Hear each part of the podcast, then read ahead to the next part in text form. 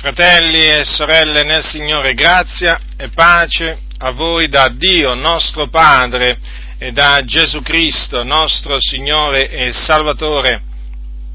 Oggi ho in cuore di confutare con l'aiuto di Dio, mediante le sacre scritture, perché ad esse sempre bisogna fare riferimento, sia che si debba insegnare, esortare, consolare, ma anche confutare. So che oggi, grazie a Dio, ci sono più credenti di prima che sanno cosa significa confutare.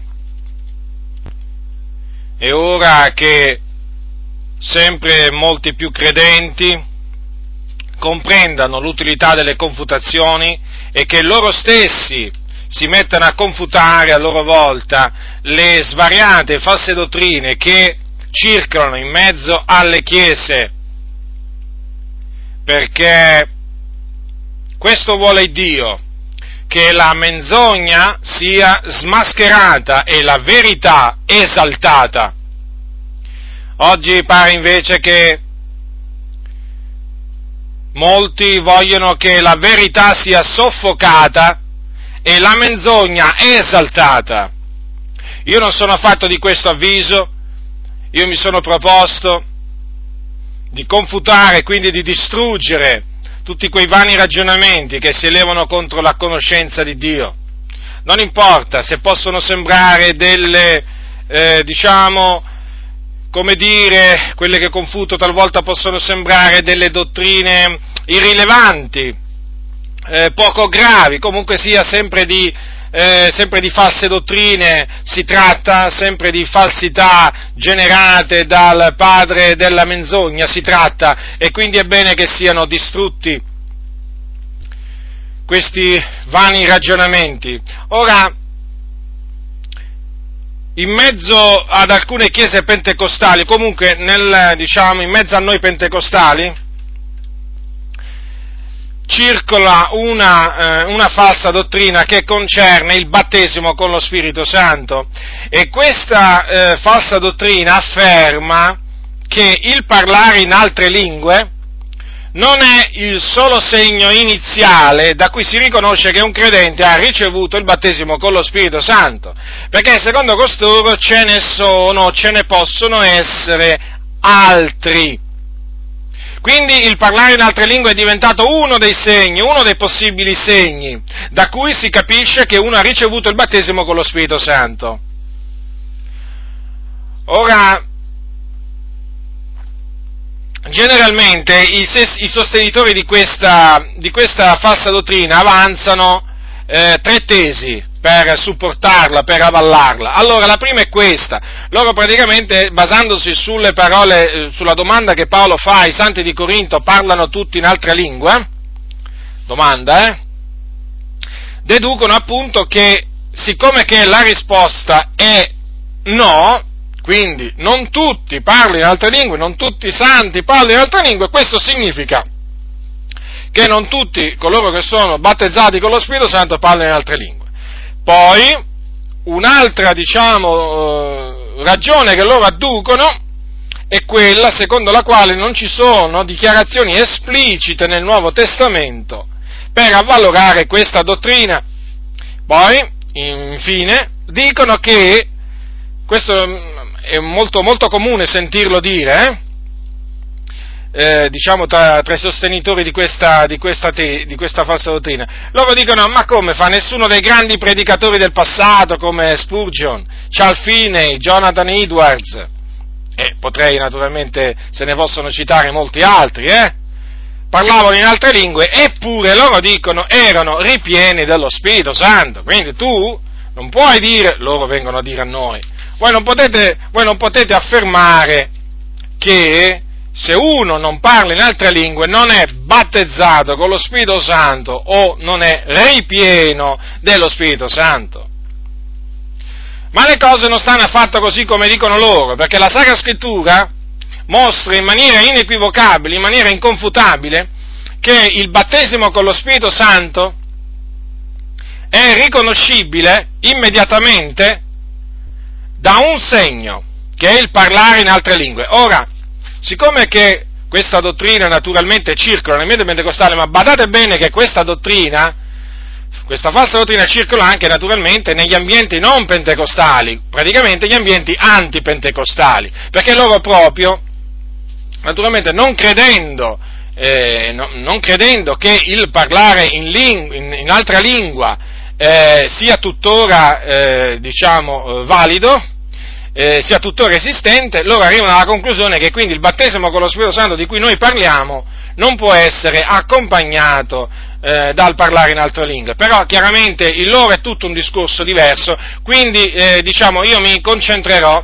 mi concentrerò su quello che dicono alcuni che si dicono pentecostali. Ora, bisogna partire dal, con lo spiegare che cos'è il battesimo con lo Spirito Santo, che cosa si intende per battesimo con lo Spirito Santo tra di noi pentecostali, perché, ripeto, quelli della Chiesa dei Fratelli, i battisti, i riformati, i presbiteriani danno un altro significato al battesimo con lo Spirito Santo. Secondo loro si viene battezzati con lo Spirito Santo quando si nasce di nuovo, in altre parole, la rigenerazione è il battesimo con lo Spirito Santo, secondo loro. Quindi è chiaro che siccome che tra di noi pentecostali questo non viene insegnato, allora chiaramente eh, devo fare un, un, discorso, un discorso diverso. Quindi, che cos'è il battesimo con lo Spirito Santo? Diciamo, come viene presentato, diciamo, eh, tra di noi pentecostali? Allora, l'insegnamento eh, generale è questo, che il battesimo con lo Spirito Santo è eh, un'esperienza successiva alla rigenerazione o alla nuova nascita, quindi non sono, eh, non sono due esperienze uguali, sono due esperienze diverse. Si nasce di nuovo o si viene rigenerati da Dio mediante la parola di Dio e lo Spirito Santo quando ci si ravvede e si crede nell'Evangelo, che è il buon annuncio della, della eh, il buon annuncio del, del regno di Dio. È in quel momento che si nasce dall'alto, d'acqua e di spirito. L'acqua rappresenta la parola di Dio, perché appunto è mediante la parola di Dio che il Dio ci ha rigenerati, ci ha fatto diventare nuove creature, ci ha fatto diventare suoi figliuoli. Dunque, la nuova nascita, lo ripeto, si sperimenta quando ci si ravvede e si crede nell'Evangelo. In quel momento eh, si diventa figlioli di Dio e quindi eredi, eredi di Dio e eredi di Cristo.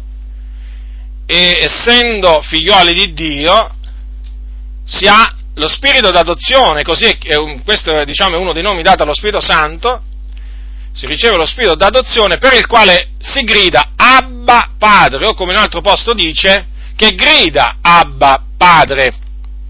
Quindi quando un uomo nasce di nuovo, essendo che diventa un figliolo di Dio, non può non avere lo spirito di Dio o lo spirito di Cristo.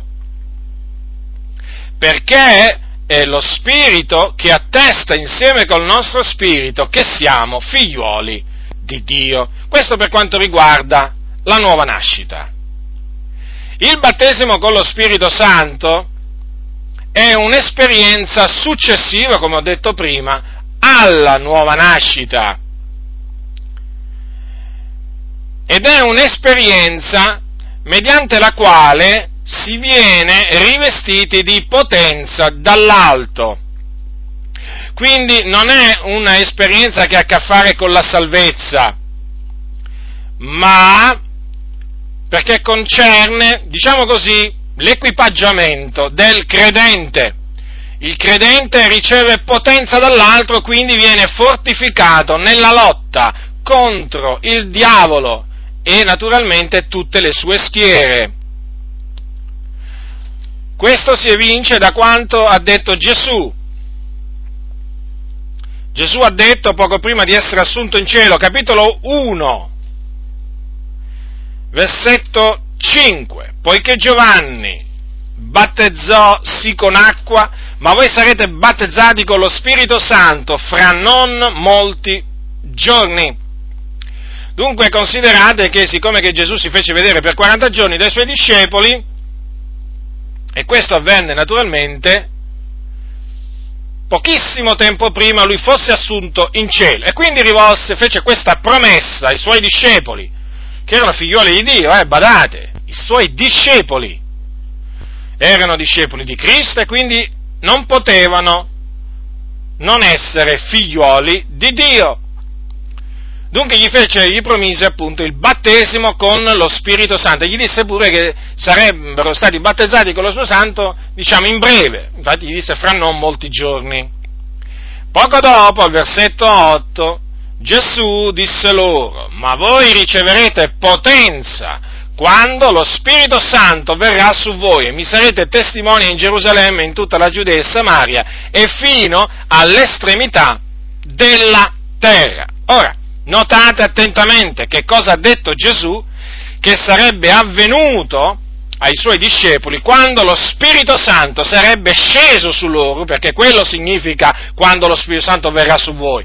Avrebbero ricevuto potenza, tanto è vero che alla fine del Vangelo secondo Luca il Signore ordinò loro di non dipartirsi da Gerusalemme finché dall'alto Infatti dice, quanto a voi rimanete in questa città finché dall'alto siate rivestiti di potenza. Quel rivestimento di potenza a cui si riferiva Gesù Cristo è lo stesso rivestimento di potenza a cui si riferiva Gesù anche in queste parole che troviamo scritto negli atti degli Apostoli, quando appunto disse, voi riceverete potenza quando lo Spirito Santo verrà su voi. Lo Spirito Santo ancora non era stato dato perché Gesù non era ancora stato glorificato, cioè non era ancora eh, asceso alla destra della maestà. Ecco perché Gesù parlò in questi termini quando lo Spirito Santo verrà su voi, perché certamente ancora non era stato sparso, non era stato dato. Questo si, sare- questo si sarebbe verificato, questa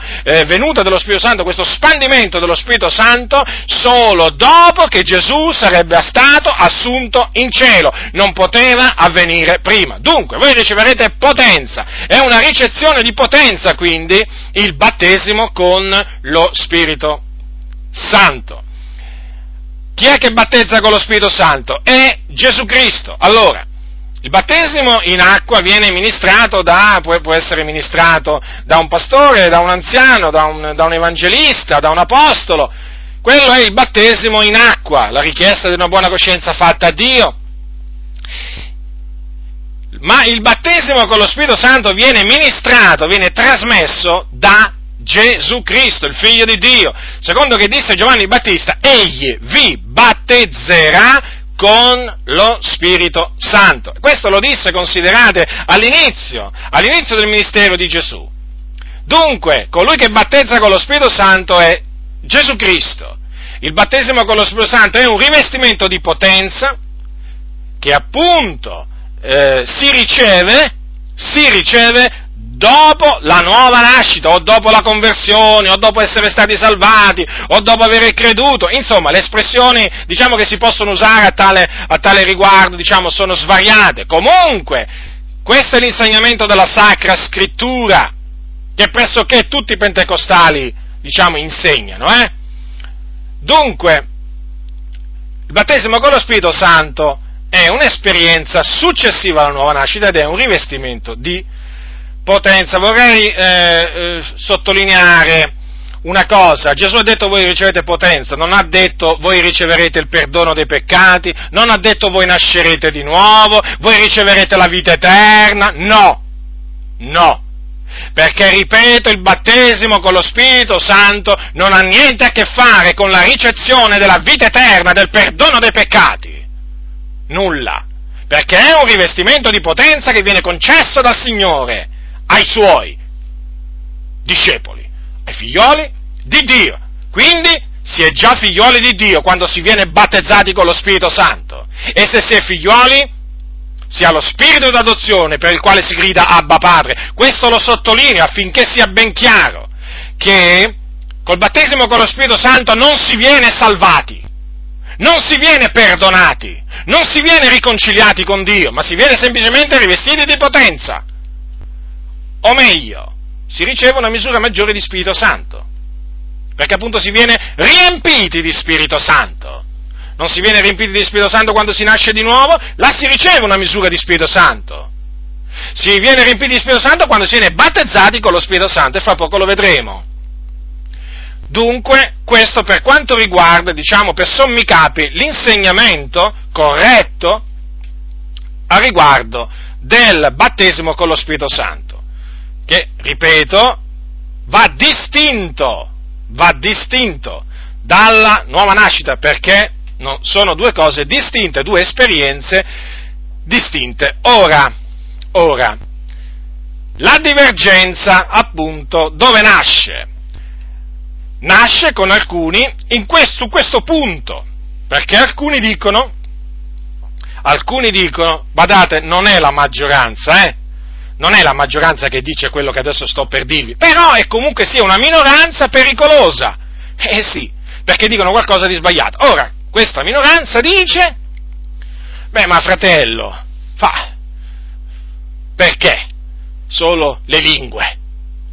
Adesso lo vediamo perché solo le lingue possono essere dichiarate il segno fisico evidente dell'avvenuto battesimo con lo Spirito Santo. Perché questo è quello che ci mostra in maniera inequivocabile la scrittura.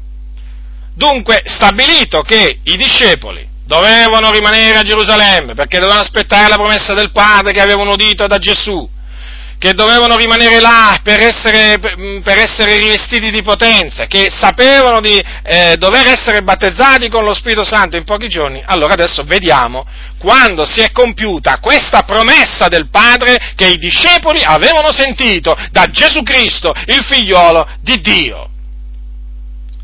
Questo si adempì la promessa del Padre proferita da Gesù si adempì il giorno della Pentecoste, quindi pochi giorni dopo, pochi giorni dopo che eh, Gesù aveva detto quelle, quelle parole che la Pentecoste appunto era una festa ed era ancora una festa giudaica che appunto avviene 50 giorni dopo, sette settimane dopo la festa di Pasqua. Allora, è scritto al capitolo 2 degli Atti degli Apostoli quanto segue da, leggerò dal versetto 1 al versetto 13.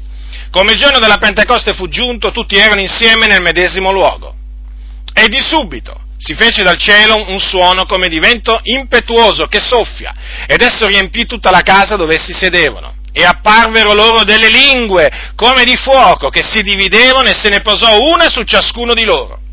E tutti furono ripieni dello Spirito Santo e cominciarono a parlare in altre lingue secondo che lo Spirito dava loro d'esprimersi. Ora in Gerusalemme si trovavano di soggiorno dei giudei, uomini religiosi di ogni nazione di sotto il cielo, ed essendosi fatto quel suono, la moltitudine si radunò e fu confusa, perché ciascuno li udiva parlare nel suo proprio linguaggio. E tutti stupivano e si meravigliavano dicendo, ecco tutti costoro che parlano, non sono egli no Galilei? E com'è che li udiamo parlare, ciascuno nel nostro proprio natio linguaggio, noi parti, medi, elamiti, abitanti della Mesopotamia, della Giudea, della Cappadocia e del Ponto, dell'Asia e della Frigia, della Panfilia e delle dell'Egitto e delle parti della Libia cirenaica avventizi romani, tanto giudei che proseliti, cretesi ed arabi, gli udiamo parlare delle cose grandi di Dio nelle nostre lingue. E tutti stupivano ed erano perplessi dicendosi l'un l'altro, che vuole essere questo? Ma altri beffandosi dicevano, sono pieni di vino dolce.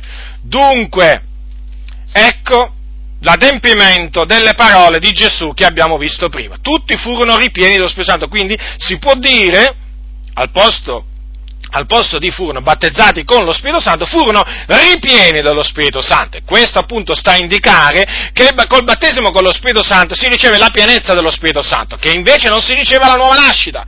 Eh, perché altrimenti non bisogno, non, ci, non, sarebbe, non avrebbe senso questa, questa espressione, vuol dire che prima non erano pieni. Non è che non ce l'avevano, non erano pieni, è diverso. Eh.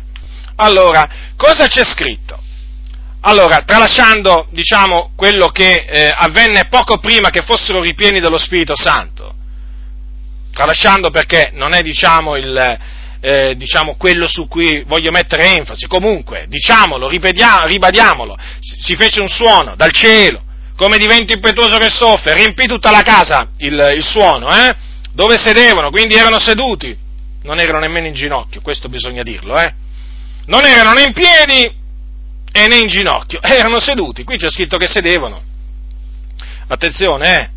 con questo Badate bene, non è che voglio dire che eh, voglio dire, non ci si deve inginocchiare, anzi, è meglio, io preferisco inginocchiarmi quando, quando vado in preghiera, però ci sono certi, diciamo, ci possono essere dei casi in cui naturalmente si prega seduti, come quando per esempio si è, si è a tavola, no? E, mi ricordo che anche qui però ci sono delle eccezioni, io avevo un nonno, mio nonno illuminato, che aveva una, una peculiarità questo, questo, questo uomo eh, che lui prima, anche prima di mangiare si metteva in ginocchio. Eh, lo devo dire perché è così. Mi ricordo che quando andavamo in vacanza giù in, in Sicilia, lui prima di mangiare, eh, stavamo seduti e lui si inginocchiava, aveva questa abitudine. Naturalmente, non ho assolutamente niente in contrario, neppure che uno preghi in ginocchio prima di mangiare, però in questo caso qua erano seduti. Allora, apparvero delle lingue come di fuoco, quindi ci fu una visione. Ecco, lingue che si dividevano, e se ne posò una su ciascuno di loro. Una, eh? Una. Non è che su uno se ne posò due, due su un altro tre, su un altro un, cinque, no. Una lingua come di fuoco su ciascuno di loro. Quanti erano? Circa 120. Questo dice la Sacra Scrittura. Ed ecco che in quel momento, quando quelle lingue come di fuoco si posarono su quei credenti, allora ecco che si compì il battesimo con lo Spirito Santo. Infatti dice, furono tutti, tutti, nessuno escluso, ripieni dello Spirito Santo.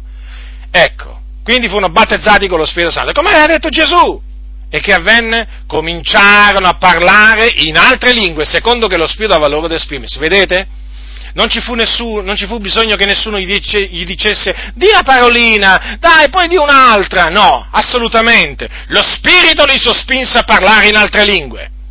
Considerate, è un miracolo, una cosa meravigliosa, una cosa incomprensibile agli occhi, agli occhi degli uomini. Pure queste cose sono cose che sono realmente avvenute, bisogna parlare di queste cose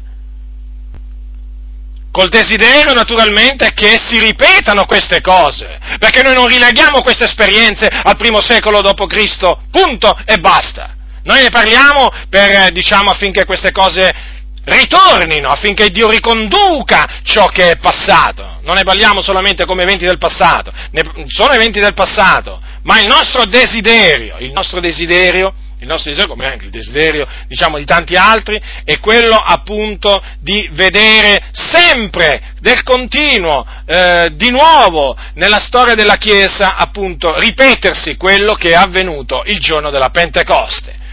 Dunque, ecco vedete, che eh, certo bisogna dire una cosa, Gesù non disse loro che quando sarebbero stati battezzati con lo Spirito Santo avrebbero parlato in lingue, eh? questo non ci viene detto, aveva detto questi sono i segni che accompagneranno coloro che avranno creduto e uno di questi parleranno in lingue nuove, questo l'aveva detto, però certamente non si può dire che Gesù aveva detto loro quando sarete battezzati con lo Spirito Santo parlerete in lingue, però tant'è che essi comunque parlano in altre lingue. Voi direte, ma come mai questo segno? Eh, Dio così ha voluto. Il Dio così ha voluto, così Dio aveva prestabilito e Dio così naturalmente ha fatto, ha fatto, le cose. E chi siamo noi da prescrivere la via al Signore? Noi rottami tra i rottami, noi polvere di cenere, ma noi che cosa ci mettiamo? A contendere col Creatore come alcuni amano fare? Ma no, ma lungi da noi. Noi accettiamo quello che il Signore fa, è sempre ben fatto. Anche se non comprendiamo, non, è, non, non c'è nessun problema, quello che il Signore fa è ben fatto, quindi di che cosa mi devo preoccupare? Ma di che cosa mi devo preoccupare? Ma dove ero io quando il Signore creava i cieli e la terra, il mare e tutte le cose che sono in essi? Ma dove ero io? Dove ero io? Non esistevo. E quindi che cosa sono? Sono niente, sono polvere, sono cenere, dalla polvere il Signore mi ha, mi ha preso e nella polvere ritornerò. Ecco che cosa sono. E che sono io da mettermi a, a questionare col Signore, ma perché proprio questo segno? Il Signore così ha stabilito. Allora, eh, che, cosa, che, cosa, naturalmente tutti quelli che si radunarono per, mm, diciamo, quando, dopo che ebbero sentito quel rumore, no? Eh, naturalmente furono confusi perché erano tutti giudei che venivano da, da molte nazioni sotto il cielo e li sentirono parlare li sentirono parlare, quei Galilei, li sentirono parlare in altre lingue, parlare delle cose grandi di Dio, nel loro proprio nativo linguaggio. E naturalmente non riuscivano a capire di che cosa potesse essere. E naturalmente alcuni beffandosi dicevano sono pieni di vino dolce, quindi ubriachi, ma era, era la mattina presto, e allora poi Pietro si alzò, Pietro si alzò eh, con gli undici e alzò la voce e parlò, come voi sapete, disse loro che cos'era quello che stavano vedendo quello che avevano visto, non era altro che l'adempimento, l'adempimento della promessa dello Spirito Santo che l'Iddio Onnipotente aveva fatto tramite il profeta Gioele centinaia di anni prima della venuta di Gesù Cristo eh, predizione che è questa, avverrà negli ultimi giorni, dice Dio, che io spanderò del mio spirito sopra ogni carne, i vostri figlioli, le vostre figliole profeteranno, i vostri giovani vedranno delle visioni, i vostri vecchi sogneranno dei sogni, e anche sui miei servi e sulle mie serventi in quei giorni spanderò del mio spirito e profeteranno, e farò prodigi su nel cielo e segni giù sulla terra, sangue e fuoco e vapore di fumo, e il sole sarà mutato in tenebre e la luna in sangue, prima che venga il grande e glorioso giorno, che è il giorno del Signore, avverrà che chiunque avrà invocato il nome del Signore sarà salvato. Dunque lo spandimento dello Spirito Santo è uno degli avvenimenti che il Signore ha stabilito dover avvenire prima del grande e glorioso giorno del Signore. Grande e glorioso giorno viene chiamato, eh? Dunque, e questi sono naturalmente eh, gli ultimi giorni. No? Gli ultimi giorni sono i giorni che precedono appunto il grande e glorioso giorno del Signore. Allora, come potete vedere qua si evince in maniera molto chiara che le lingue accompagnarono il battesimo con lo Spirito Santo, il riempimento di Spirito Santo. Ma questo è l'unico, eh, diciamo, eh, evento trascritto negli atti eh, in cui dei credenti furono battezzati con lo Spirito Santo, ripieni di Spirito Santo e cominciarono a parlare in altre lingue? No, non è l'unico, ce ne sono altri. Ce ne sono altri. E prima di, eh, di citare gli altri due esempi espliciti, vorrei eh, eh, farvi presente che quando eh, quando vedremo, mm, diciamo, nelle, nelle, nei due prossimi eventi trascritti nel, negli Atti degli Apostoli, si legge che lo Spirito Santo scese o cadde, eh, la scrittura non fa altro che riferirsi al battesimo con lo Spirito Santo. E questo, mm, questa premessa è necessaria. Ve la faccio, ve la faccio adesso per, affinché voi comprendiate come la discesa dello Spirito Santo eh, avvenuta il giorno della Pentecoste a Gerusalemme si ripeté, nel senso che lo Spirito Santo scese anche su altri credenti in altri posti diversi da Gerusalemme, nei, nei, nei, tempi, eh, diciamo, avven- nei tempi dopo, successivi.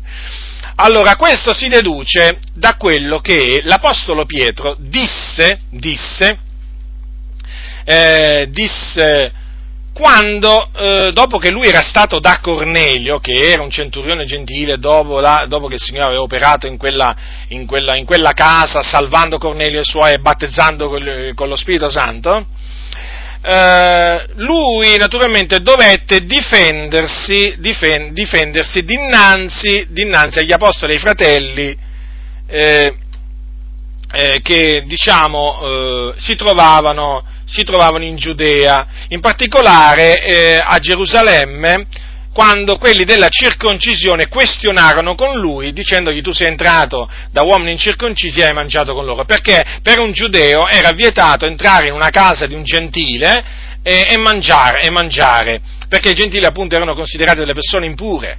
E c'erano alcuni credenti che purtroppo ancora avevano questa idea, che i gentili erano gente impure da cui bisognava stare alla larga. Eh, allora, quando eh, dopo naturalmente Pietro eh, parlò loro di come erano andate le cose sin dal principio, disse queste parole a cui voglio che prestiate attenzione. Allora, è Pietro che parla, eh? È Pietro che parla. Allora, capitolo 11, versetto 15 degli Atti. E come avevo cominciato a parlare, lo Spirito Santo scese su loro, quindi su Cornelio e i suoi eh, parenti e conoscenti, come era sceso su noi da principio, quindi notate una discesa dello Spirito Santo che si ripeté anche a casa di Cornelio, che vi ricordo non abitava a Gerusalemme ma a Cesarea. Eh? Allora badate adesso quello, a quello, che, dice, quello che, disse Pietro a, a, a quei credenti. mi ricordai allora della parola del Signore che diceva Giovanni ha battezzato con acqua, ma voi sarete battezzati con lo Spirito Santo. Ora avete notato che Pietro si ricordò di quella parola del Signore Gesù, di quella promessa, quando dice, quando lo Spirito Santo scese su quei gentili. Dunque, dunque vedete, eh, la discesa dello Spirito Santo a Pentecoste, a Pentecoste a, eh, il giorno della Pentecoste a Gerusalemme fu il battesimo con lo Spirito Santo che ricevettero i, i, i discepoli. La discesa dello Spirito Santo che avvenne a casa di Cornelio tempo dopo fu il battesimo con lo Spirito Santo che ricevettero appunto quei gentili. Notatelo attentamente, eh? Perché, vedete, lì fu lo Spirito del Signore che ricordò a, eh, a Pietro quelle cose, perché Gesù gliel'aveva detto eh, ai suoi, che una delle funzioni dello Spirito Santo sarebbe stata proprio questa, eh? Vi rammenterà tutto quello che vi ho detto. Capitolo 14, eh, 26 di Giovanni. Notate, Gesù cosa disse dello Spirito Santo? Che lo Spirito Santo av- ci avrebbe ricordato tutto quello che il Signore ci ha detto, comunque in quel caso ai suoi. Allora notate che tra le cose che Gesù aveva detto ai suoi eh, c'era appunto, voi sarete battezzati con lo Spirito Santo. Allora, guarda un po', lo Spirito Santo, nel momento in cui scese lo Spirito, eh, nel momento in cui lo Spirito Santo scese su Cornelio e i suoi e questi cominciarono a parlare in altre lingue, come vedremo dopo, ecco che ricordò a Pietro la promessa del Signore, che aveva detto, voi sarete battezzati con lo Spirito Santo. Notate dunque? Queste sono cose molto importanti, eh, fratelli nel Signore. Allora, andiamo adesso a casa di Cornelio che appunto eh, abitava a Cesarea, perché questo è la, diciamo, il secondo evento mh, scritto esplicitamente, es, escri, il secondo evento trascritto negli Atti dei Apostoli, in cui esplicitamente si fa riferimento a parlare in lingue dopo la discesa dello Spirito Santo su dei credenti. Allora, voi sapete che Cornelio era un centurione, un uomo che temeva Dio, faceva eh, molte elemosine, pregava Dio del continuo. Un giorno vide un angelo che gli apparve. E questo angelo gli disse appunto di mandare a chiamare un certo Simone, e gli disse pure dove stava questo, questo Simone.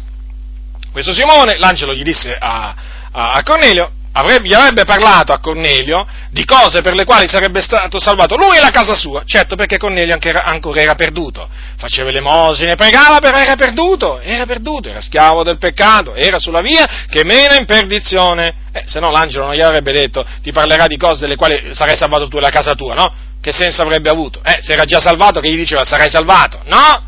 Era perduto e il Signore gli disse sarai salvato tu e la casa tua. Dunque, Pietro si trovava a Ioppe e il Signore naturalmente si rivelò anche a Pietro per mostrargli che doveva poi andare, eh, eh, che doveva andare con quei messaggeri che poi Cornelio mandò, no? dove abitava Simon Pietro. Quindi Pietro andò con questi, eh, questi uomini che Cornelio gli aveva mandato, ehm, Pietro andò a casa di Cornelio, e una volta che giunse là, vide diversa gente che era riunita, cominciò ad annunziargli l'Evangelo. L'Evangelo. Queste sono le cose che Cornelio, mediante, media, media, eh, mediante le quali Cornelio sarebbe stato salvato. L'Evangelo. E gli annunziò la storia di Gesù, di Nazareth, la sua morte, la sua resurrezione. E quando arrivò a queste parole, versetto 43 del capitolo 10 degli Atti, di lui attestano tutti i profeti che chiunque crede in lui riceve la remissione dei peccati mediante il suo nome, ecco, in quel momento mentre parlava, ecco che cosa avvenne, la scrittura è chiara anche in questo caso, capitolo, eh, capitolo 10 versetto 44, mentre parlava così, lo Spirito Santo cadde su tutti coloro che udivano la parola e tutti i credenti circoncisi che erano venuti con Pietro rimasero stupiti che il dono dello Spirito Santo fosse sparso anche sui gentili, poiché li udivano parlare in altre lingue e magnificare amare Dio. Quindi, da che cosa capirono quei credenti circoncisi, cioè ebrei, secondo la carne, che erano andati con Pietro? Da che cosa capirono? Che quei credenti avevano ricevuto lo Spirito Santo come l'avevano ricevuto loro prima? Eh? Dal fatto che lo udivano parlare in altra lingua. Certo, magnificavano pure Dio. Si presume che appunto magnificassero il Dio nella, eh, nella lingua, nella lingua loro. Però in, prima di tutto c'è scritto gli devono parlare in altra lingua. Dunque, vedete, lo Spirito Santo cadde e lo Spirito Santo quando cadde dette a quei credenti di parlare in altre lingue secondo che appunto lo Spirito gli dava di esprimersi. Praticamente avvenne la stessa cosa che era avvenuta al principio, il giorno della Pentecoste a Gerusalemme. Lo Spirito Santo cadde sui discepoli, tutti furono ripieni dello Spirito Santo e cominciarono a parlare in altre lingue. Qui lo Spirito Santo cadde su quei credenti e cominciarono a parlare in altre lingue, vedete? Quindi vedete già ci sono due prove bibliche che il parlare in altra lingua accompagnava il battesimo con lo Spirito Santo. Battesimo con lo Spirito Santo perché come vi ho dimostrato prima, ho dimostrato prima, l'espressione dello Spirito Santo cadde o scese significa fin fine furono battezzati con lo Spirito Santo. Dunque abbiamo un'altra prova, abbiamo dimostrato che in un'altra occasione dei credenti, eh, quando furono battezzati con lo Spirito Santo, parlare in altre lingue. Voi direte, ma come Cornelio allora in quel momento quando lo Spirito Santo cadde su di loro erano credenti? Eh certo, avevano creduto evidentemente mentre parlavano, mentre, diciamo, mentre ascoltavano. Mentre Pietro parlava, credettero. E certo, si crede col cuore, eh? eh non è che c'è niente di strano, eh? Eh, il Signore prova i cuori le reni, conosce il cuore, e eh, certo, quelli credettero col cuore mentre Pietro mentre Pietro gli parlava del Signore Gesù, ed ecco che lo Spirito Santo cadde sui certo perché per ricevere, per ricevere lo Spirito Santo bisogna essere dei credenti, eh? un non credente non può ricevere il battesimo con lo Spirito Santo. Chi crede in me, come ha detto la scrittura, fiumi d'acqua e via sgorgeranno dal suo seme, dal, dal, suo, dal suo seno. Chi crede in me? Eh, chi non crede in me?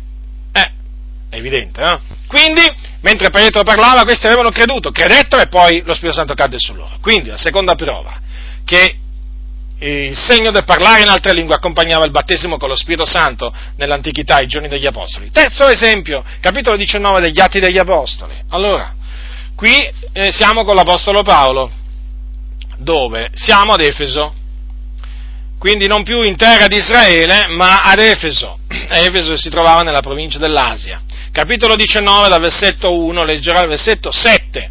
Ora avvenne, mentre Apollo era a Corinto, che Paolo, avendo attraversato la parte alta del paese, venne ad Efeso e vi trovò alcuni discepoli ai quali disse, riceveste voi lo Spirito Santo quando credeste? Ed essi a lui, non abbiamo neppure sentito dire che ci sia lo Spirito Santo. Ed egli disse loro, di che battesimo?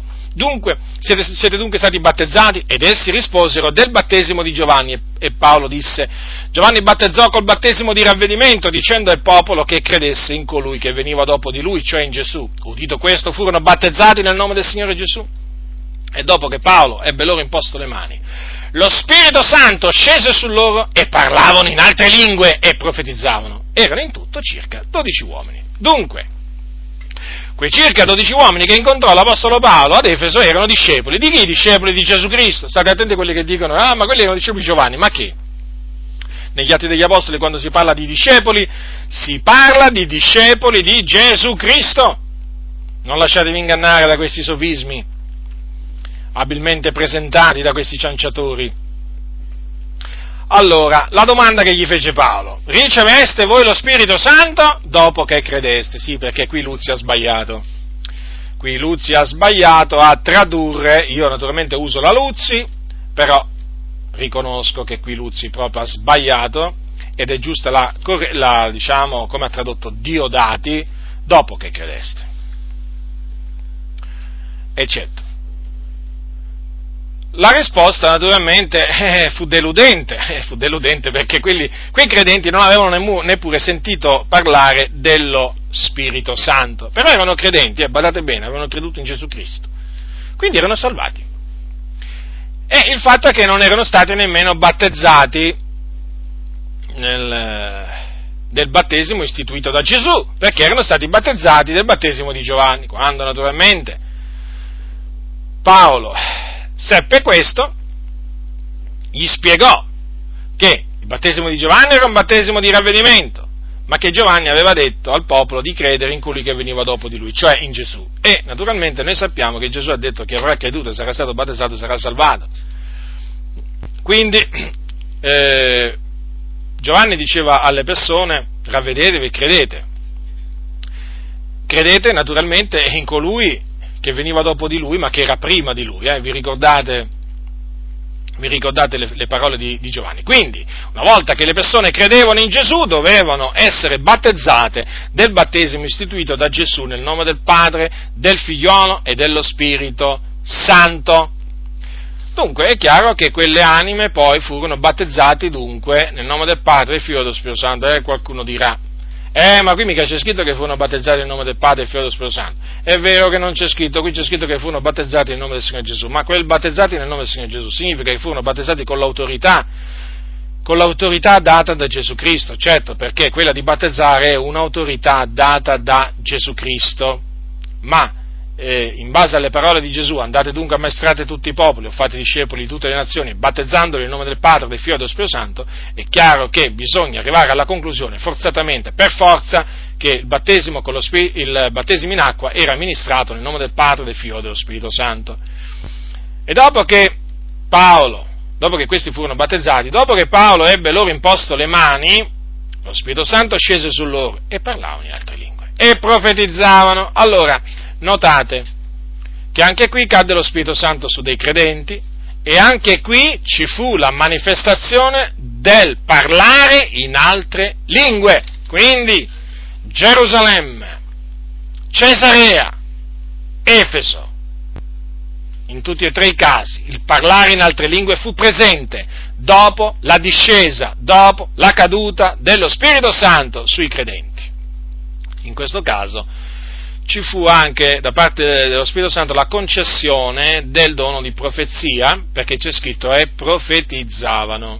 Ma questa naturalmente è un'eccezione, eh, non la regola. La regola è che tutti parlano in altre lingue quando lo Spirito Santo cade su loro. Poi l'eccezione può essere che uno riceve anche il dono di profezia, come anche il dono di interpretazione delle lingue, o anche altri doni. Eh? Però la regola appunto è che eh, il parlare in altre lingue accompagna sempre il battesimo con lo Spirito Santo. Ora, è evidente, fratelli del Signore, che questi tre esempi sono sufficienti a, dimos- a, chiudere la bocca a coloro che si permettono di dire che eh, ma il parlare in altre lingue, sì, è uno dei possibili segni, no, è il segno. Il corretto insegnamento quindi sul sull'evidenza fisica che accompagna il battesimo con lo Spirito Santo è che appunto questa evidenza fisica è il parlare in altra lingua. Ora, c'è un altro caso che voglio eh, citare per farvi capire, cioè per confermarvi quello che vi ho detto, è il caso dei credenti di Samaria, perché ve lo voglio citare? Perché alcuni s'appigliano pure, mh, mm, s'appigliano pure a, questo, a questo fatto diciamo, avvenuto a Samaria per dire, ma vedete, eh, qui non c'è scritto che parlarono in altre lingue. Allora, vediamo un po'. Cosa dice la Sacra Scrittura, capitolo 8 degli Atti degli Apostoli? Qui siamo a Samaria. Qui siamo a Samaria. Allora, era sceso Filippo a Samaria, aveva predicato il Cristo. E mh, mm, il Signore aveva concesso, gli aveva concesso di fare eh, miracoli, guarigioni e molti paralitici, molti zoppi erano guariti, molti demoni uscivano da quelli che li avevano e ci fu grande allegrezza in quella città. Molti credettero e dice così la Sacra Scrittura, capitolo 8, versetto 12. Ma quando ebbero creduto a Filippo, qui c'è scritto perché, ma quando ebbero, perché prima credevano in un certo Simone, che questo era un mago, che li aveva fatti stupire no, nella città, con le sue arti magiche, e prima gli avevano prestato attenzione a lui, avevano creduto in lui. Poi quando arrivò a Filippo, credettero a Filippo, che annunziava loro la buona novella relativa al regno di Dio e al nome di Gesù Cristo. Furono battezzati uomini e donne, vedete? Uomini e donne, battezzati. Bambini no, eh? Bambini no. Faccio questa precisazione perché voi sapete che esiste il battesimo dei bambini, o pedobattesimo, che alcuni dicono che è biblicamente sostenibile. Se è biblicamente sostenibile il battesimo, il battesimo dei bambini, allora è biblicamente sostenibile pure l'Ave Maria, è biblicamente sostenibile pure il Purgatorio, pure il primato del Papa, pure le chiavi che ha Ratzinger, Ratzinger sapete, no? Pensa di avere le chiavi del regno dei cieli lui, no? E allora è sostenibile pure questo, allora è sostenibile, ma che vi posso dire io? Pure la processione, pure il sangue di San Gennaro, è sostenibile tutto allora con la Bibbia. Se è sostenibile il battesimo dei bambini, qui veramente non si capisce la Bibbia cosa, cosa l'apriamo a fare. Ma cosa l'apriamo a fare la Bibbia? Per far dire alla Bibbia quello che vogliamo, ma noi dobbiamo far parlare la Bibbia quando la Bibbia parla parlare anzi quando la Bibbia parla, ma stare zitti quando la Bibbia sta zitta. Ah, la Bibbia non dice che i bambini fu, erano battezzati né dagli apostoli né da Filippo né da nessun altro. Non erano battezzati i bambini, i neonati, non erano battezzati, erano battezzati coloro che credevano, quindi l'infante, non erano battezzati.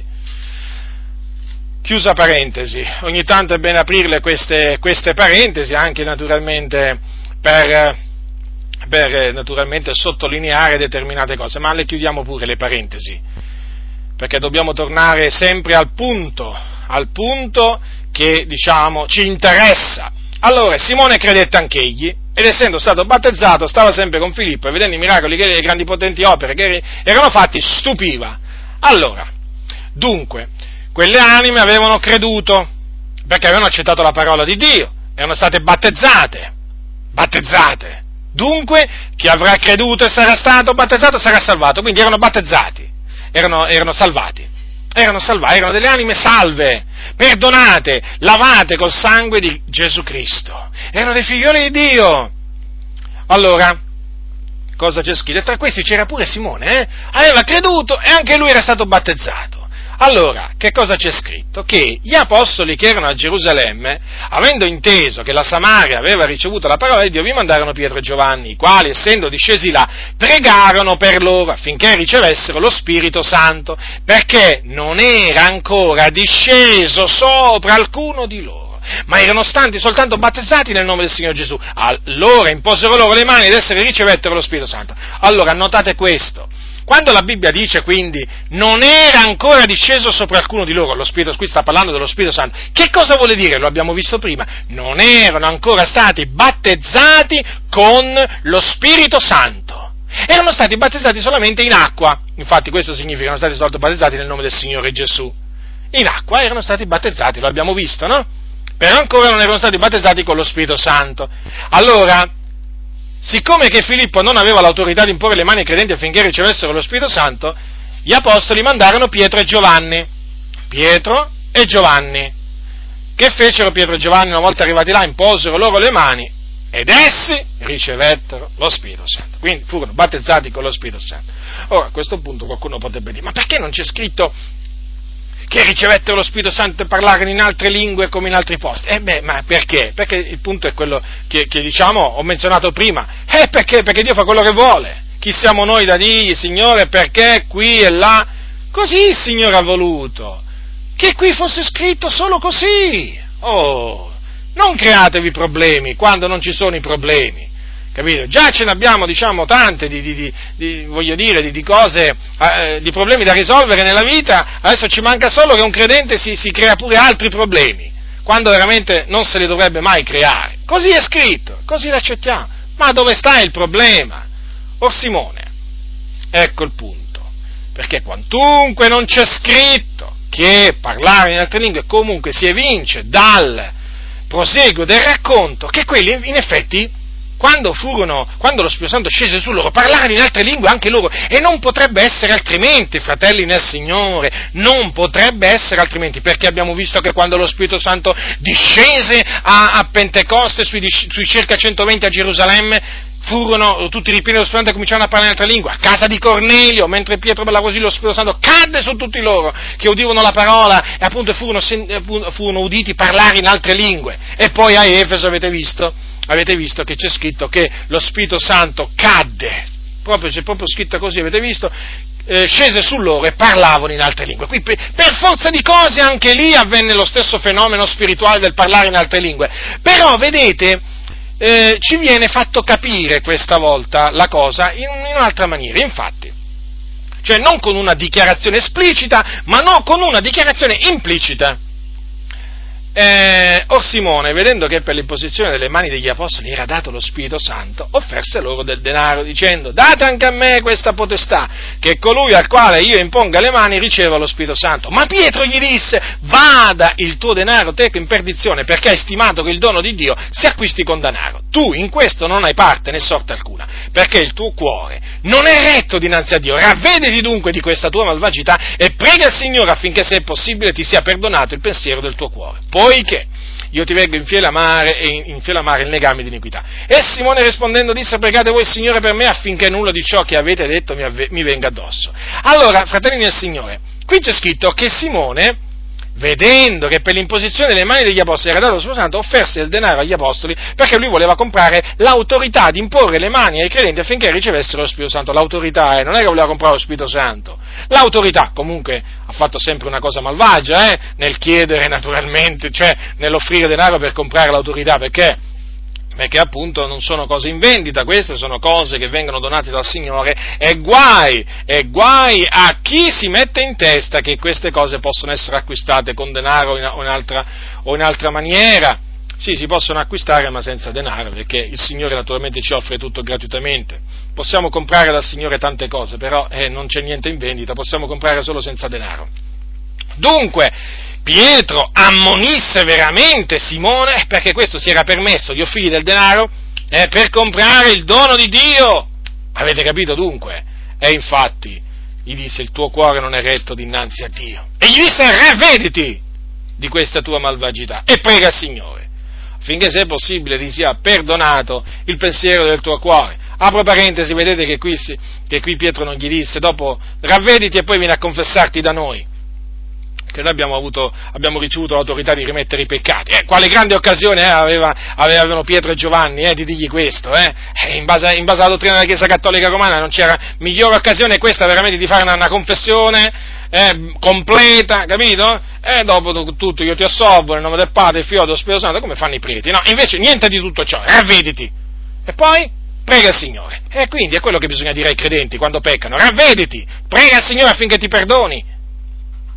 Questo bisogna dire, perché noi non abbiamo l'autorità di rimettere i peccati che un credente commette contro, contro, Dio, noi semmai abbiamo l'autorità di rimettere a un fratello i peccati che lui commette contro di noi, se si pente, perdonagli, dice il Signore. Ma non, è, ma non è, che il Signore ha istituito la, la, la confessione, la confessione è un'istituzione diabolica. Dunque, per tornare appunto al punto di prima, il punto è questo. Ma Simone, come fece a vedere, cioè a capire che per l'imposizione delle mani agli apostoli era dato lo Spirito Santo, qualcosa ha visto, qualcosa ha sentito.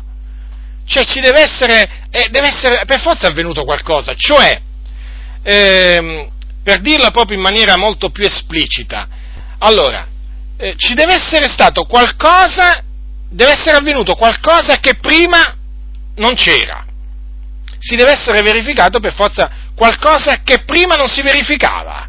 Cioè, prima che gli apostoli, Pietro e Giovanni, pregassero per quei credenti imponendo loro le mani, c'era un qualcosa che ancora non si era verificato. Poi, una volta che gli hanno imposto le mani e pregato su loro per, affinché ricevessero lo Spirito Santo, è successo qualcosa. Infatti Simone si accorse, si accorse, eh, si accorse che lo Spirito Santo veniva dato tramite le loro mani.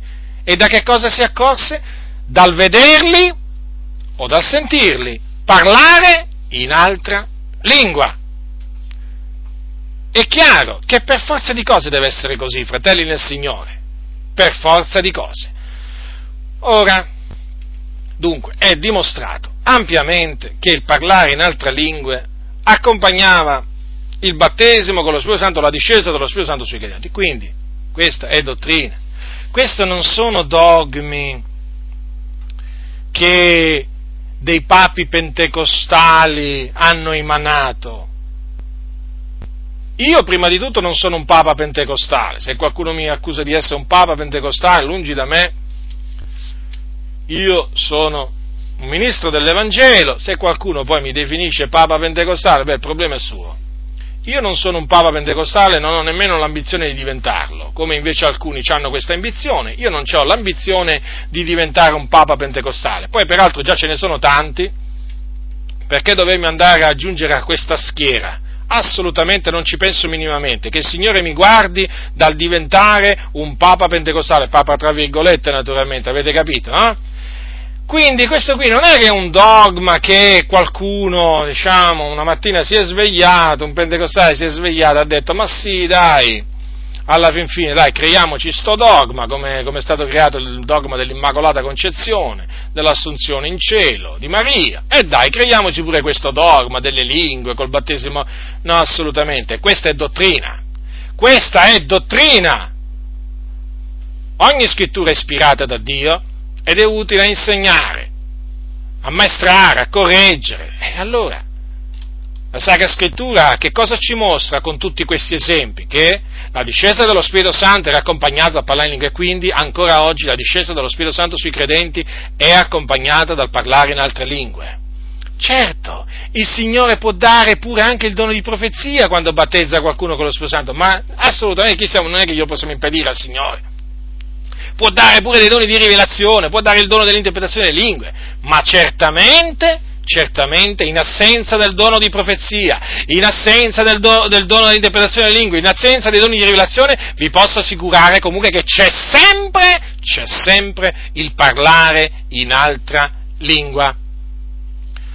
Ora, dico questo perché quando eh, eh, diciamo, c'è il discorso delle lingue, sembra proprio che gli animi si inacerbiscono, gli animi di alcuni io veramente tante volte mi sorprendo, mi sorprendo veramente di questo, di questo accanimento che anche alcuni pentecostali hanno contro le lingue. Cioè, appena sentono dire parlare in altre lingue, alcuni veramente diventano di tutti i colori. Sembra che gli stai parlando del demonio, sembra che, non lo so io, sembra che stai esaltando il diavolo, sembra che stai... Eh, sono cose scritte, così è scritto, così crediamo, così proclamiamo, vi piaccia o non vi piaccia, a voi contenziosi. Continuate a contendere, continuate a contendere, non è che contendete con noi, contendete con il Signore. Rottami tra i rottami, ma guai a coloro che contendono col Creatore. Perché contendere col Signore? Perché voler annullare la parola di Dio? Perché? Perché? Perché si ha paura del soprannaturale? Perché? Eh? Eh sì, perché naturalmente quando si parla di parlare in altre lingue, naturalmente si parla di cose soprannaturali. Ma pare che molti credenti siano oramai allergici al soprannaturale che viene da Dio. Allergici, lo, e poi non lo ricercano neppure. Io, ricercare queste cose, perché mai? No, e che diranno di me? Perché sono diventato matto, pazzo. Cosa diranno quando mi sentiranno borbottare? balbettare, diranno che ho perso la testa. Eh, beato te, beato te. Hai sentito cosa, hanno, cosa, dicevano quei giudei il giorno della Pentecoste di quei credenti? Beffandosi dicevano, sono pieni di vino dolce, sono ubriachi. Sono ubriachi, avete mai visto un ubriaco? Eh, io l'ho visto. Eh, un ubriaco è fuori di sé. Eh, vi eguagliano agli ubriachi, ma qual è il problema? vi diranno che siete posseduti dal demonio, ma qual è il problema? Ah, voi direte, ci sono tanti falsi parlare in lingua, e allora? È come dire, io non uso più le banconote da 10 euro perché ci sono tante banconote da 10 euro false in giro. Ma che ragionamento è? Ma che ragionamento è? O un giorno, per esempio, eh, ti appioppiano una, una, banconota da 50 euro false, è cosa che può succedere, spero di no, però può succedere, Ah, tu da quel giorno dici io non voglio più avere banconote di 50 euro in casa mia, nel mio portafoglio. Ma che ragionamento è? Stai attento la prossima volta. Voglio dire, ma perché? Perché esistono le cose false, allora rifiutiamo le vere? Ma che ragionamento è? Questo è un ragionamento diabolico. È diabolico. Eh, cioè esistono le cose false, ci mancherebbe altro prodo- lingue prodotte dalla suggestione altrui, della, dall'autosuggestione, lingue che vengono dal diavolo direttamente. Certo che esistono queste cose, ma mica le neghiamo. Ma non è che perché esistono queste cose noi abbiamo il diritto di metterci a insegnare eh, che il battesimo con lo Spirito Santo non necessariamente è accompagnato dalle lingue. Perché questa è, proprio, questa è proprio la macchinazione del diavolo, questo è proprio quello che si propone il diavolo, creando la confusione, creando le false lingue, tenere lontano i credenti dal battesimo con lo Spirito Santo, la cui evidenza fisica è il parlare in altre lingue. Ancora non l'avete capito? Ma ancora non l'avete capito? Ma ci vuole così tanto a discernere veramente la, la, a discernere la macchinazione del nemico? Eh, è evidente la cosa, capito? Eh, voi direte, vabbè, ma ci sono solo tre esempi in tutto il libro degli Atti degli Apostoli, e che non vi bastano? Com'è? Vi basta solo un esempio solo di battesimo per immersione? Eh? Esplicito, esplicito dichiarazione che qualcuno fu battezzato per immersione, mi riferisco all'eunuco. Ah, quello basta per dichiarare che il battesimo in acqua deve essere per immersione, eh? Ah, questo sì. ed è, un, un esempio solo, eh? Badate, fratelli nel Signore, in tutto il libro degli Atti degli Apostoli, se voi volete dimostrare, se voi volete dimostrare che il battesimo in acqua deve essere ministrato, per essere correttamente ministrato, per immersione nell'acqua, vi posso assicurare che c'è solo un esempio di dichiarazione esplicita, ed è questa al capitolo, al capitolo 8 degli Atti degli Apostoli, dove si parla della, del battesimo ministrato da Filippo all'eunuco. Ebbene, dico ai contenziosi, ma come? Vi accontentate di una sola dichiarazione a favore del battesimo per immersione in tutto il libro degli Atti degli Apostoli? Eh? E non vi accontentate di tre dichiarazioni così chiare, che più chiare non possono essere, nel libro degli Atti degli Apostoli a favore del segno iniziale, fisico, del battesimo con lo Spirito Santo? Beh, mettetevi d'accordo, mettetevi d'accordo col vostro cervello però eh? perché c'è qualcosa che non va, c'è qualcosa che non va. Eh, siete stati sedotti, siete stati sedotti, sì, proprio così. Volete, vi piaccia o non vi piaccia, volete o non volete riconoscere, siete stati sedotti. Perché le cose stanno così scritte come dice la Bibbia. La Bibbia non l'ho scritta io, non l'ho scritta io. Quelle che io vi ho letto non sono parole mie, eh?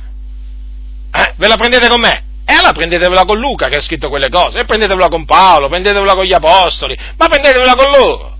Ma voi avete niente di meno la sfacciataggine quasi di prendervela col Signore. Siete dei contenziosi, dovete rientrare in voi stessi. Eh sì, eh sì, perché questo significa essere contenziosi.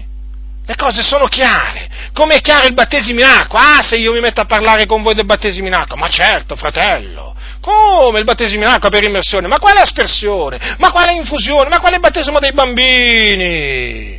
L'eunuco fu battezzato per immersione. Già, amen. E allora, quando furono battezzati con lo Spirito Santo in circa 120 a Gerusalemme, quando furono battezzati con lo Spirito Santo Cornelio e suoi a casa sua, quando furono battezzati circa 12 discepoli ad Efeso, che cosa avvenne? Che cosa avvenne immediatamente dopo? Che parlarono in altre lingue. Com'è?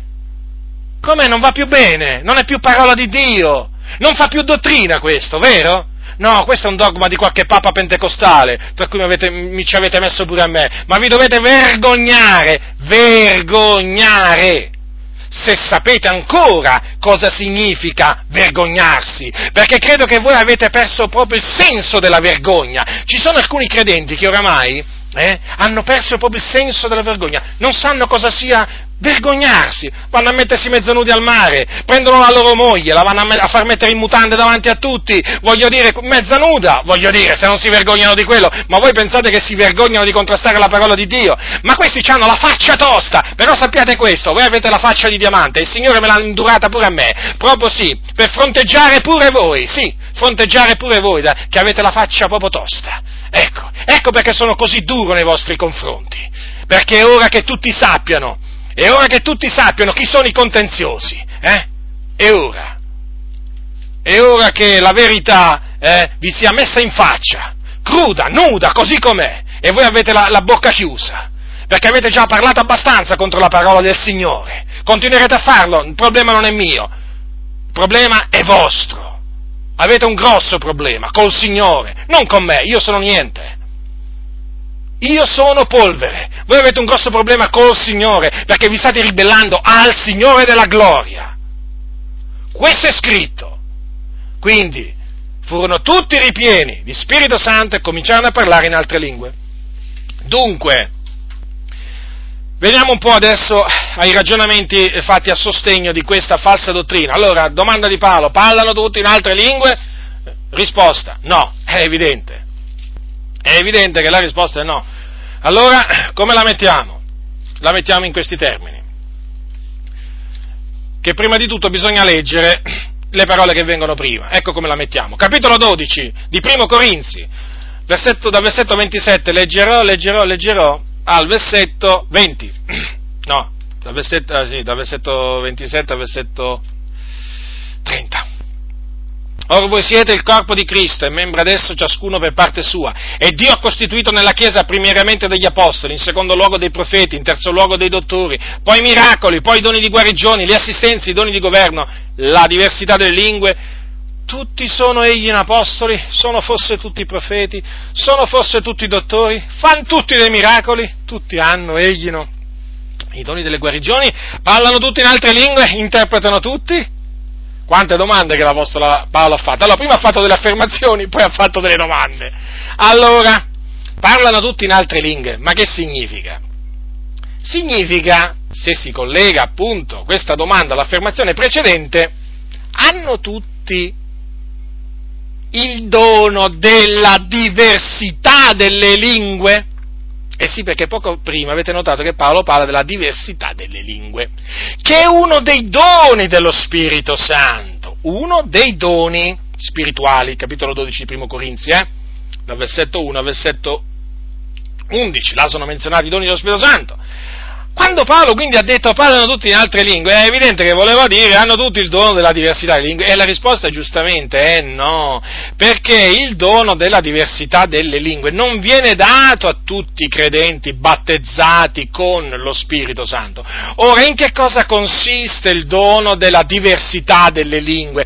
Queste lingue da che cosa si differenziano dal parlare in lingue che si riceve al battesimo con lo Spirito Santo? Questo dono, perché dono? Perché? Perché questo dono è la capacità soprannaturale data dallo Spirito Santo di parlare più lingue straniere. Più lingue straniere, quindi non una sola, ma più lingue straniere. Allora, quindi questa capacità non ce l'hanno tutti i credenti battezzati con lo Spirito Santo. Tutti i credenti battezzati con lo Spirito Santo hanno la capacità di parlare almeno in un'altra lingua straniera ma non in più lingue, perché già lì si va nel dono. Ora è evidente che quando uno viene battezzato con lo Spirito Santo, può pure riceverlo, è il dono della diversità delle lingue, sì, ci sono diversi credenti che hanno ricevuto il dono delle diversità delle lingue quando sono stati battezzati con lo Spirito Santo. Infatti, non hanno parlato solo in una lingua straniera, ma in più lingue straniere. Quella è la manifestazione del dono della diversità delle lingue. Ma ci sono altri credenti che quando sono stati battezzati con lo Spirito Santo hanno parlato solo una lingua straniera, una, una come uno. Va bene? Numero uno. Allora, è chiaro che c'è una differenza dunque tra parlare una sola lingua in un'altra lingua eh? e parlare in più lingue, certo, tutte e due sono manifestazioni che vengono dallo Spirito, ma mentre il primo è proprio per tutti quelli che vengono battezzati con lo Spirito Santo, il primo parla in lingua, il secondo è solo per quelli che, dopo aver ricevuto il battesimo con lo Spirito Santo e contemporaneamente diciamo, ricevono anche il dono della diversità di lingue. Ecco risolto il problema, ecco spiegato questo passo. Dunque, niente di cui meravigliarsi. Paolo non ha voluto dire, ma tutti quelli che sono battezzati con lo Spirito Santo parlano in lingue? No, non ha voluto dire questo. Ha voluto dire, tutti quelli che sono battezzati con lo Spirito Santo hanno tutti la capacità di parlare in più lingue straniere? E la risposta è no, è evidente mentre tutti hanno la capacità di parlare una lingua straniera, non tutti hanno la capacità soprannaturale di parlare più lingue straniere. Credo che sia stato, di essere stato chiaro. Ora, naturalmente, poi vabbè, abbiamo, già, abbiamo, già, visto, per rispondere a, alle loro affermazioni, che non ci sono dichiarazioni esplicite nel Nuovo Testamento per avvalorare questa dottrina, abbiamo visto che le dichiarazioni esplicite ci sono e come? Sono che sono così esplicite che loro non gli piacciono e allora le devono annullare come al solito, no? È un po' come la dottrina della Trinità, è così chiara la Bibbia, però ci sono quelli che non gli sta bene, non gli sta bene, allora devono andare pure contro la dottrina della Trinità, mai, ormai le cose stanno così. Ora, adesso veniamo al discorso, Ma come? Allora Spurgeon, il grande predicatore battista, Jonathan Edwards, eh, Whitefield, Charles Finney e voglio dire tanti e tanti e tanti altri, la lista è lunga, e allora, eh, eh, voglio dire, par- non parla, eh, dice, erano i pieni di Spirito Santo, però non parlavano in altre lingue, dicono loro. Una volta mi fu fatta questa domanda da, da un fratello, mi disse, ma allora tu che ne pensi? Eh, guarda, quello predicava bene. E io ho detto, guarda, io ne penso quello che pensa la Bibbia. Se non parlava in altre lingue, non era battezzato con lo Spirito Santo e non era ripieno di Spirito Santo.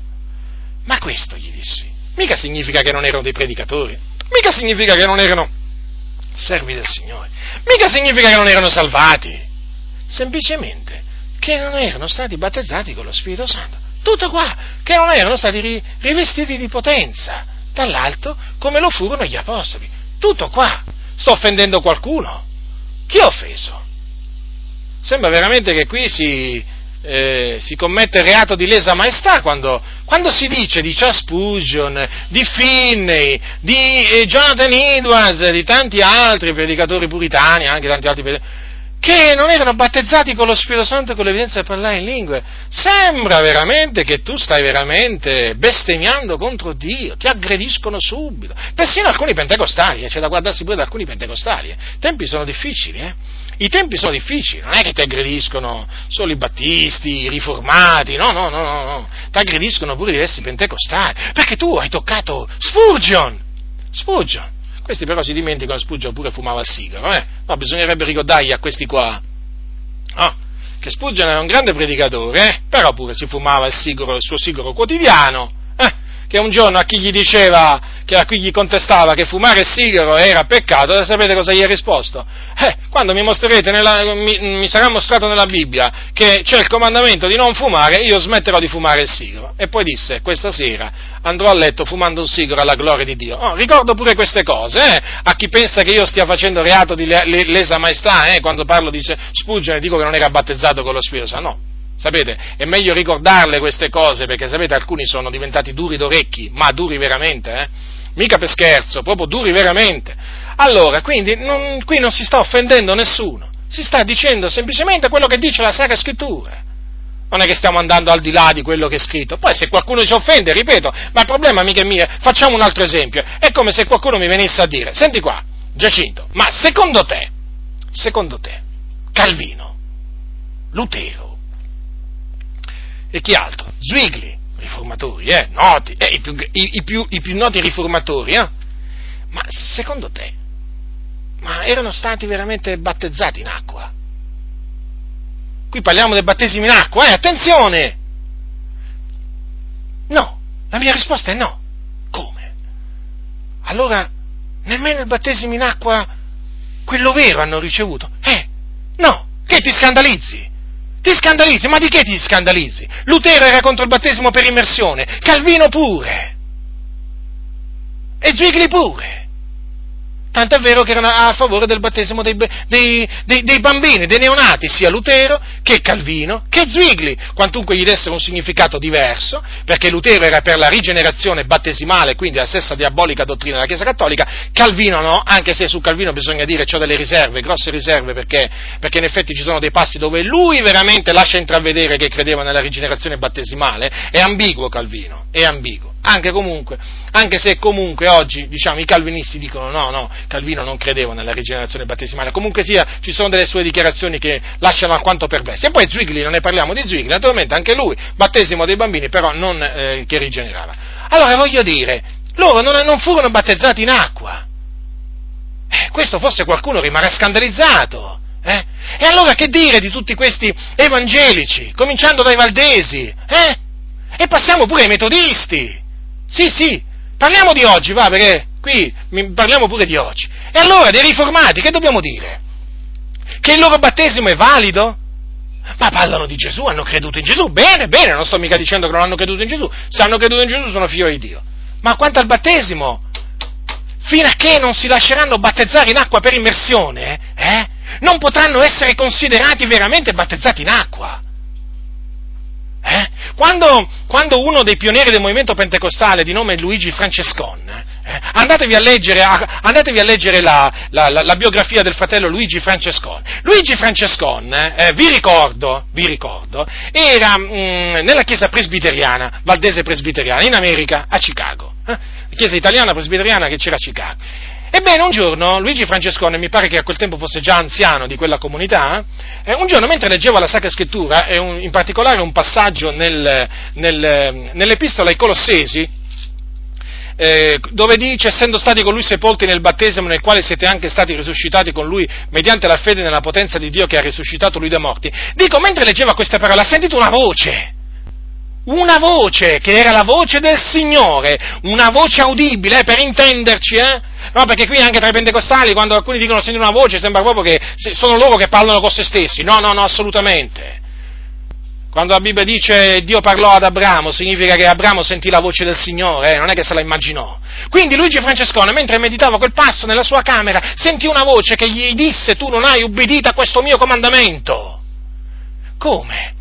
Era stato battezzato lì nella chiesa presbiteriana che pratica il battesimo insegnato da Calvino.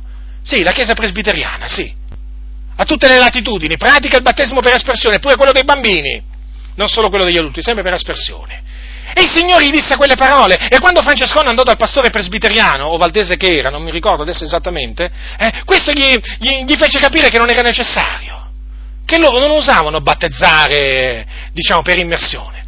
E, eppure Francescone aveva, aveva, sentito una voce che gli confermava quello che, diceva, quello che dice la parola di Dio. Quindi quindi vedete, le rivelazioni vere, quelle che vengono al Signore, confermano quello che dice la Sacra Scrittura. Quindi i presbiteriani, i riformati, ehm, i, i, metodisti, eh, molti nella Chiesa del Nazareno pure, perché anche là viene praticato il battesimo per, per espressione, eh?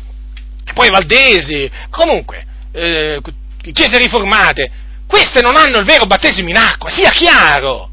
Vi scandalizzate? Di che cosa? Sto offendendo qualcuno? L'importante è non offendere la parola di Dio, l'importante è non offendere Dio. Se qualcuno poi si sente offeso da queste parole, il problema, ripeto, è il suo. Chi non è stato battezzato, come dice la Sacra Scrittura, deve farsi battezzare. Riformati, batti, riformati, no, battisti, lo, scusate, mi sono sbagliato perché i battisti lo praticano proprio per immersione. Riformati, presbiteriani, eh, valdesi, metodisti, eh, e molti nella Chiesa del Nazareno si devono fare battezzare per immersione, perché fino a che non si lasciano battezzare per immersione non hanno ricevuto il vero battesimo in acqua. E qui parliamo del battesimo in acqua, eh. Quindi, non è che sto mettendo in dubbio la loro salvezza, non ho detto che sono perduti, ma se hanno creduto nel Signore Gesù Cristo devono obbedire al comandamento del Signore di farsi battezzare in acqua per immersione. Dunque, se eh, diciamo, eh, non ci sentiamo di offendere questi credenti in queste chiese protestanti, eh, nel dirgli che il vero battesimo è quello in acqua per immersione. Non capisco perché ci dobbiamo vergognare di dire che quei grandi predicatori del passato che non parlavano in altre lingue non erano battezzati con lo Spirito Santo. Ma che cosa cambia? Non cambia niente. E ancora oggi è la stessa cosa. La stessa cosa, bisogna avere il coraggio di proclamare la verità. Costi quel che costi, non piacerà, e che importa? Diceva l'Apostolo Paolo ai Galati, sono diventato vostro nemico dicendovi la verità? Punto di domanda.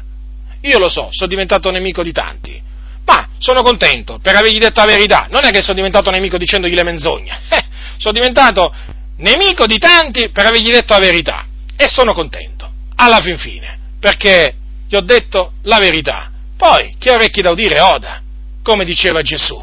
Gesù diceva chi ha orecchi da udire oda. Quando parlava Gesù diceva che il figlio di Dio, considerate, chi ha orecchi da dire oda. Badate come ascoltate, diceva sempre Gesù. Quindi a voi evangelici, eh, che vi sentite offesi quando qualcuno eh, dice che c'è Spurgeon e fine, non erano battezzati con Gesù Santo, badate come ascoltate quello che dice il Signore, eh? badate come ascoltate. Dunque ho voluto, diciamo, eh, soffermarmi anche brevemente, diciamo, su questo fatto per farvi capire che, mm, che bisogna, mh, mm, bisogna, proclamare ciò che è scritto. Perché, vedete, io mi sono accorto questo, mi sono, mi sono accorto di questo studiando la storia, per esempio, della Riforma, che la colpa, la colpa per cui oggi, per cui oggi eh, c'è questa grande frattura tra chiese pentecostali e chiese battiste e chiese valdesi e chiese riformate presbiteriane? E perché Lutero, Calvino, Zwingli e tanti altri, ci posso mettere pure John Wesley, che vi posso dire io, non insegnarono correttamente riguardo al battesimo con lo Spirito Santo e anche ai doni dello Spirito Santo. Ecco la ragione di questa, diciamo, continua lotta che esiste. Eh sì, bisogna andare indietro col tempo e andare a vedere. E infatti se si leggono gli scritti di Lutero, di Calvino, di Gini, si accorgerà che non ci credevano nel parlare in lingue come segno attestante il battesimo con lo Spirito Santo e non credevano neppure che il battesimo con lo Spirito Santo fosse un'esperienza successiva alla nuova nascita, alla rigenerazione.